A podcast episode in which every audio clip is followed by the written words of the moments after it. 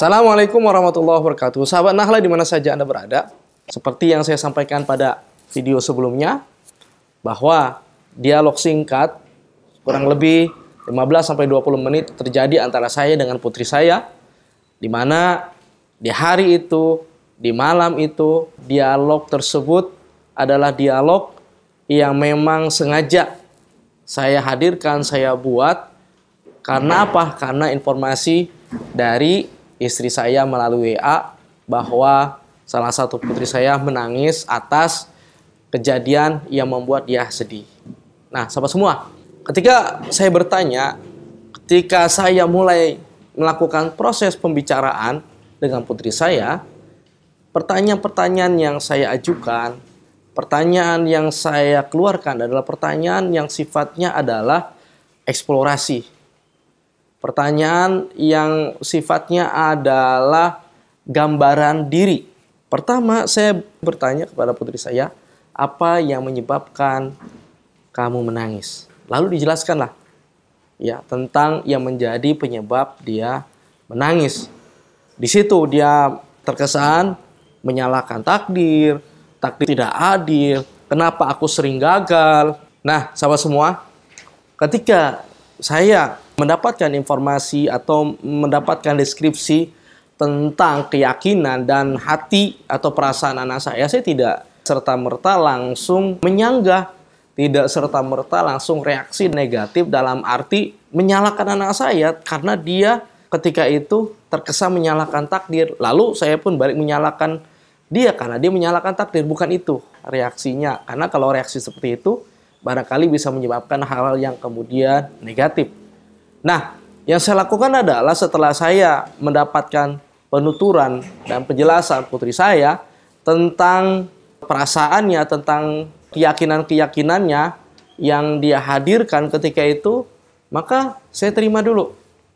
Exception, saya terima tentang perasaannya, rasa sedihnya, rasa kecewanya, kegagalannya, dan terkesan menyalahkan takdir atau takdir itu tidak memihak padanya, ya saya terima. Jadi ini penting sahabat semua ya. Menerima dan tidak perlu menyanggah terlebih dahulu. Nah, tahap selanjutnya apa yang bisa kita hadirkan? Perlihatkan bahwa kita empati, presence, kita hadir untuk anak kita. Kemudian bukan hanya itu, dari segi visualisasi diri kita kepada anak kita itu benar-benar harus kita tampakkan. Ya, kita empati. Artinya empati yang bukan empati yang sifatnya itu di dibuat-buat, tapi memang benar-benar kita empati dari cara kita bicara, dari ekspresi wajah kita. Nah, setelah kita bertanya pertanyaan yang sifatnya mengeksplorasi perasaan dan keyakinan, dia tahap selanjutnya ketika kita kita mendengar anak kita, ya kita presence, kita hadir untuk anak kita, kita mendengarkan ucapannya, kita tidak memotong ucapannya, kita benar-benar mendengarkan dengan baik dan kita empati wajah kita ketika kita mendengar ketika dia nadanya rendah, ketika dia menandakan kesedihan, ya kita tampilkan. Ya karena kita memang benar-benar merasakan tentang kesedihan yang yang dia alami oleh anak kita. Jadi itu sahabat semua. Setelah pertanyaan terbuka dengan bahasa verbal, lanjutkan dengan bahasa bahasa non verbal. Nah selanjutnya apa? Tahap selanjutnya adalah kita mendekat dengan anak kita. Ia berhadapan dengan anak kita. Dari duduknya kita berhadapan dengan anak kita Lalu, apalagi yang dapat kita lakukan untuk anak kita? Yang kita lakukan adalah kita berikan kata-kata yang sifatnya adalah ucapan motivasi, bukan ucapan yang menandakan kita reject, bukan ucapan yang menandakan kita menolak atau ucapan yang justru membuat anak kita down. Ya, ucapannya seperti apa? Contoh, ketika itu saya mengucapkan kepada putri saya, "Kak, tidak ada yang salah dengan kegagalan. Itu satu. Setiap orang dapat gagal. Abi pernah gagal beberapa kali. Tidak ada yang salah dengan kegagalan. Pemilik KFC, kakak kan pernah diceritakan sama Abi.